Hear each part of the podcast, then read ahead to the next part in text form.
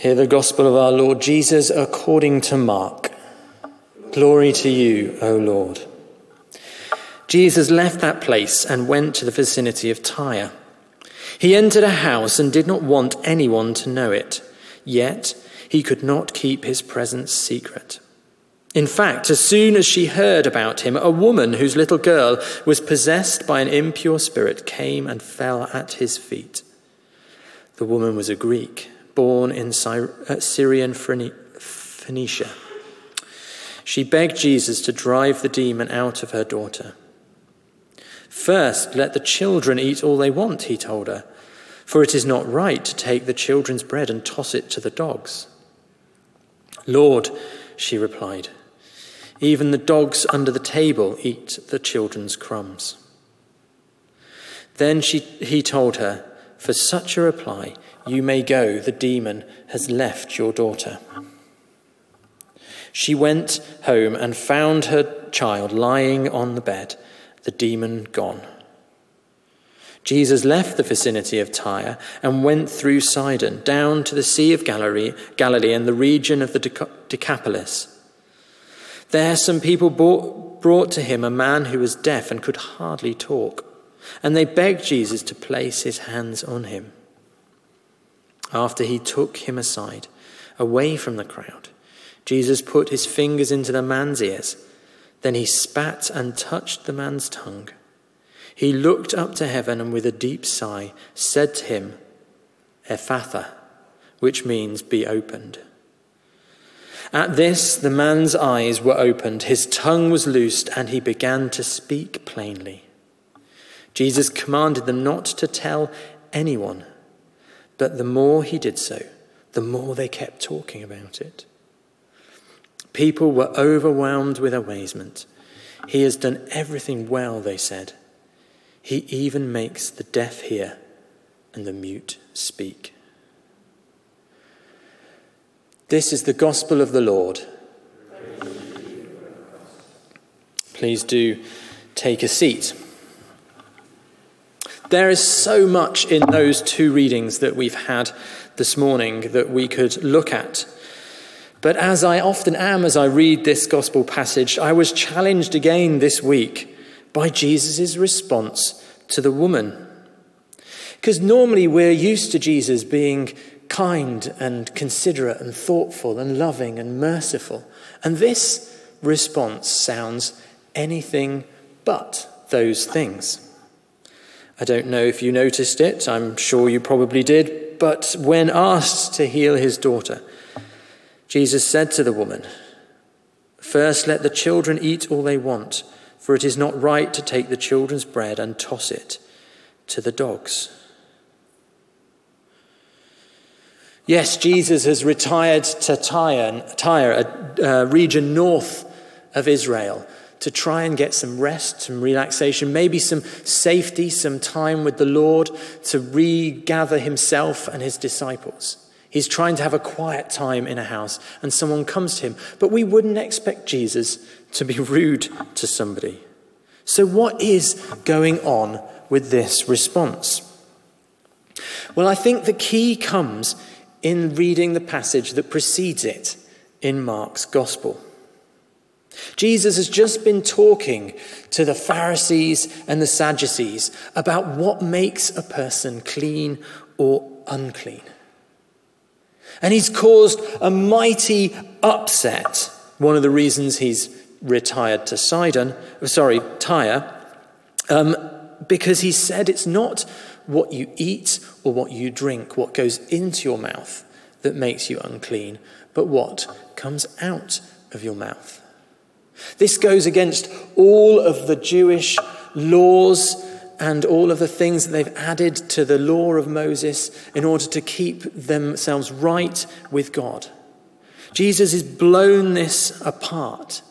And there are angry Pharisees and Sadducees looking for ways of trapping him, arresting him, and ending him. And it's into this context that Mark puts this story of the encounter of Jesus with the Syrian Phoenician woman. Yes, Jesus has caused an upset and he's retired to Tyre to regather, to let things calm down a bit, to spend time with his disciples. He's trying to be there quietly, not to cause any more upset, any more controversy, because the more controversy he causes, the less he can teach. And this woman, though, comes to him. Now, thinking about the teaching he's just done on cleanliness, it's interesting that Mark just juxtaposes it with this story. A woman approaches Jesus. Sorry, did that not shock you? Because it would have shocked the disciples, it would have shocked Mark's early readers that a woman approached the holy man, the teacher. And rather than just ignoring her and walking away, Jesus listens to her. A woman approaches Jesus, a Greek woman. Now, surely you're outraged. Please, it's common decency. And this doesn't mean we don't like the people from Greece. They opened their doors to us this summer so some of us could go on holiday. It was very kind of them. But in this context, people, the people of Israel saw themselves as Jews or Gentiles, Jews or Greeks, people who were in people who were not, people who were clean and people who were not. And more often than not, men were clean and women were not. Certainly, the people of Israel were more likely to be clean and Greeks were not. But don't worry, if you're not outraged yet, it doesn't stop there. Because a Greek woman approached Jesus who had a demon possessed daughter. She was a woman. She was not a daughter of Israel and her house was unclean. Her family were unclean. Do you see now what Mark is doing in putting these two stories next to one another? Jesus has just had an encounter with the Pharisees and the teachers of the law where they've accused him of mixing with unclean people, of his disciples being unclean of not following the ceremonial washings. And Jesus has said it's not what goes into the mouth, but what comes out that makes you unclean. And now we found Jesus, find Jesus. Encounter it, with this encounter with this woman with triple uncleanliness.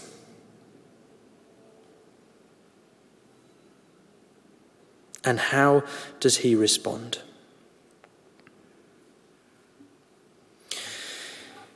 Jesus responds as partly we would expect.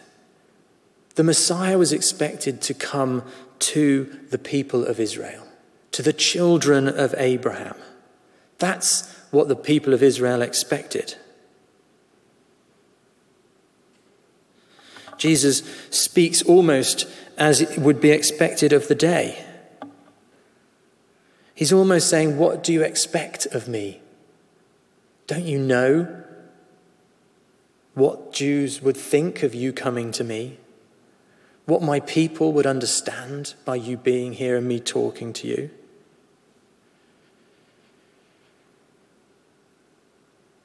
And her response, rather than correcting Jesus, shows that her understanding of the law, of the purposes of God, of the promises of God, is even deeper than that of the teachers of the law.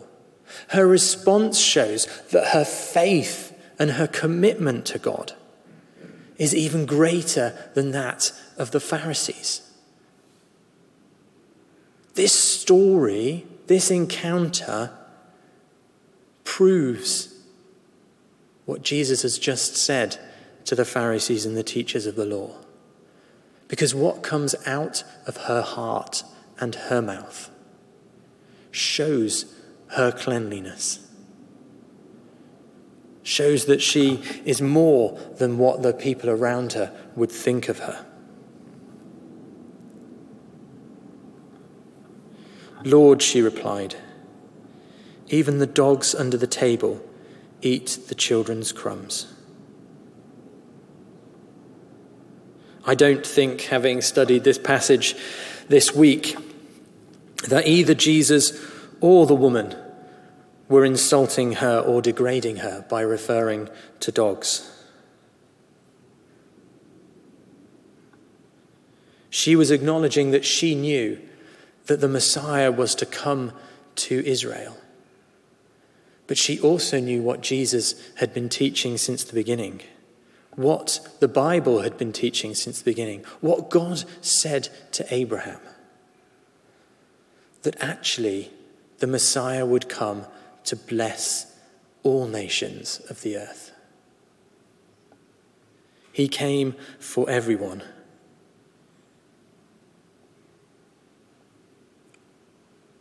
Her answer shows her humility.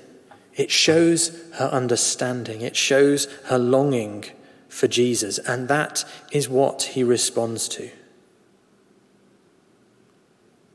She knew what the Messiah would really do, more than the teachers of the law and the Pharisees.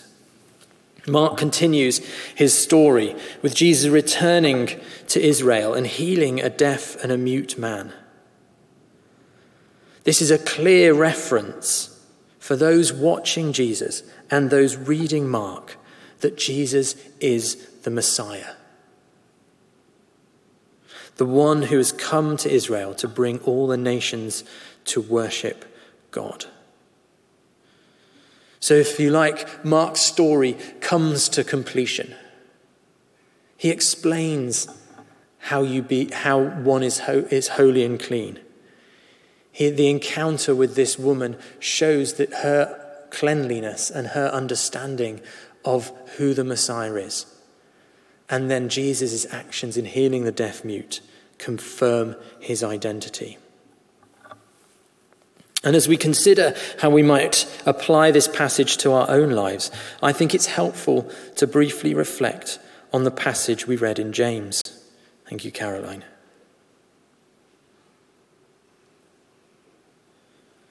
When we think of Jesus' response to the Syrian Phoenician woman, and we think of the situation that James describes as people enter the church gatherings How do we respond to other people?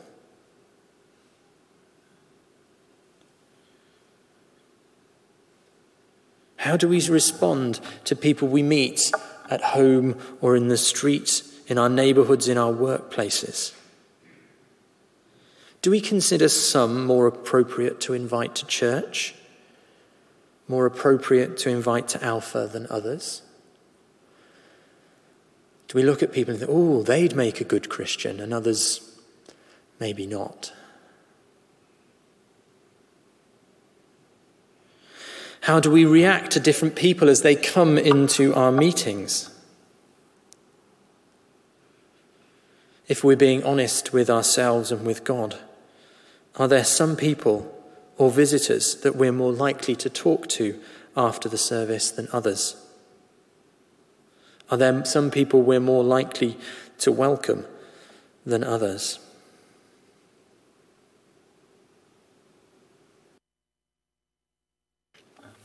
Have you ever felt unwelcome or unclean because the way others have reacted to you, either at a meeting at St. Paul's or at another church? If this is the case, then on behalf of this church and other churches, as the vicar, I would want to say, I'm sorry to you.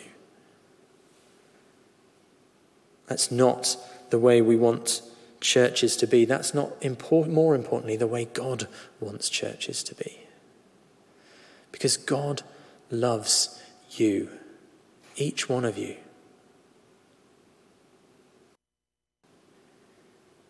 You're welcome with Him, and you should be welcome in His home, in His people. You should be welcome here. Because Jesus came to break down barriers between nations and peoples. He came for the poor, the oppressed, and the marginalized. And we could go into a whole other sermon about the way we love the poor, as the second half of the reading from James encourages us to.